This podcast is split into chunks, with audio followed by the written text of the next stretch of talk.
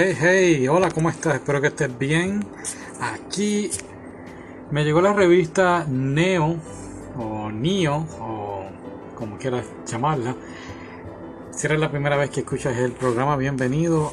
Es una revista de Inglaterra que conseguí y me parece muy buena, muy fantástica. Me gusta todo lo que habla, porque no solamente te habla de mangas y animes, también te habla sobre la cultura en Japón, en Asia, pero se concentra un poquito más en Japón en general.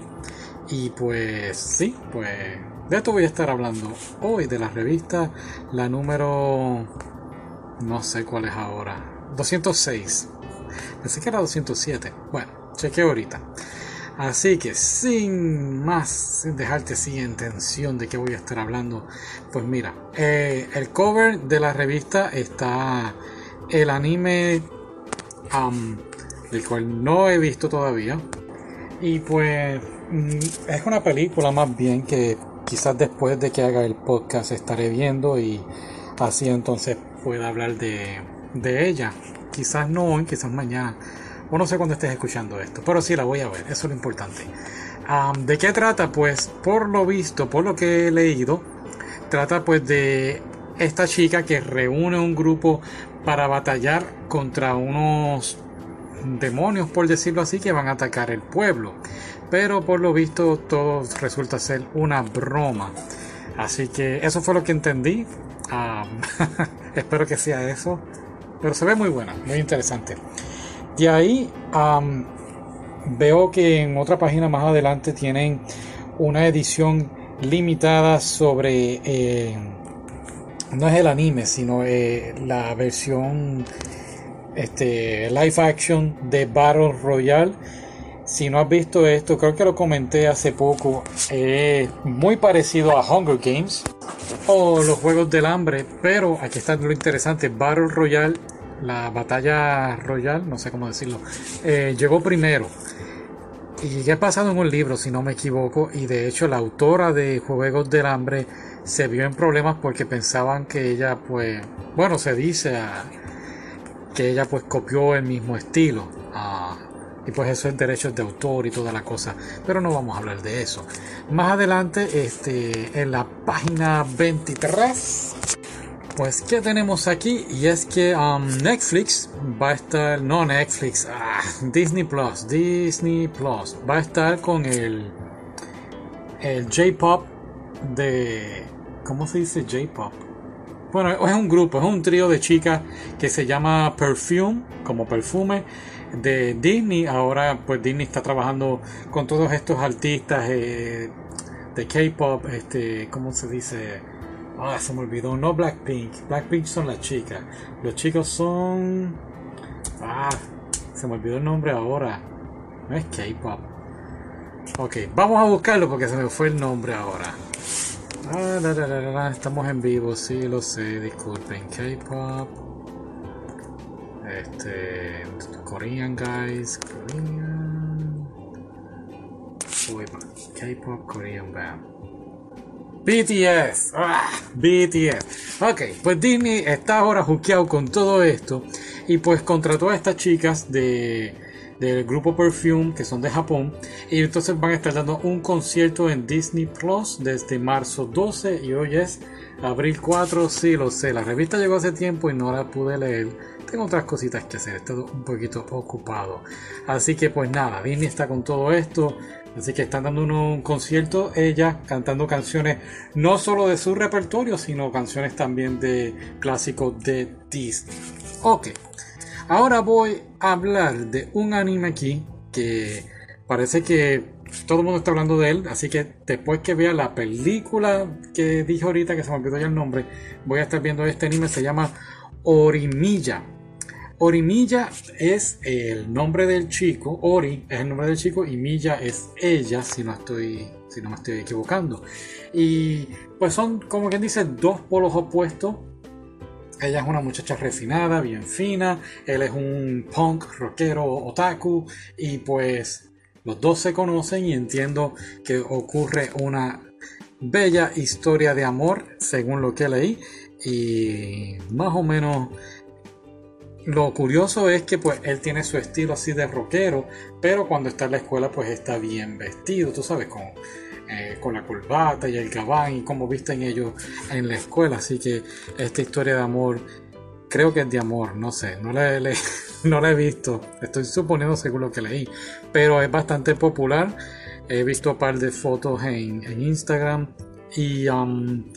y pues por lo visto van a hacer un live action, una película, y van a estar haciendo un programa de televisión basado en esto, así que parece que es bastante popular y lo estaremos chequeando pronto. Muy bien, después de ahí, estoy pasando las páginas. Lo malo de la revista, no es malo, pero pues como la tuve que comprar digital, a mí me gusta más tenerla en la mano y oler las páginas, pero no puedo hacer eso.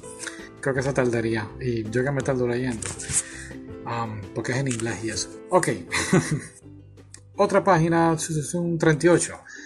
Y la página 38 aquí, pues están hablando de cómo las películas o los directores de China, de Asia, en fin, han traído su estilo a las películas de Hollywood. Y mencionan aquí varias películas, por ejemplo, mencionan mucho al actor Van Damme, Jean-Claude Van Damme, que es bastante bueno en las artes marciales, pues mencionan mucho la influencia que tuvieron con él. Bueno, no que influyeron en él, pero el estilo, ¿no? Él trajo junto a otros directores como John Woo. Mencionan mucho a John Woo, él es el director de Misión Imposible 2, Face Off o Quitarse la Cara, no sé cómo se dice en español. Pero películas muy muy buenas. Ese estilo de...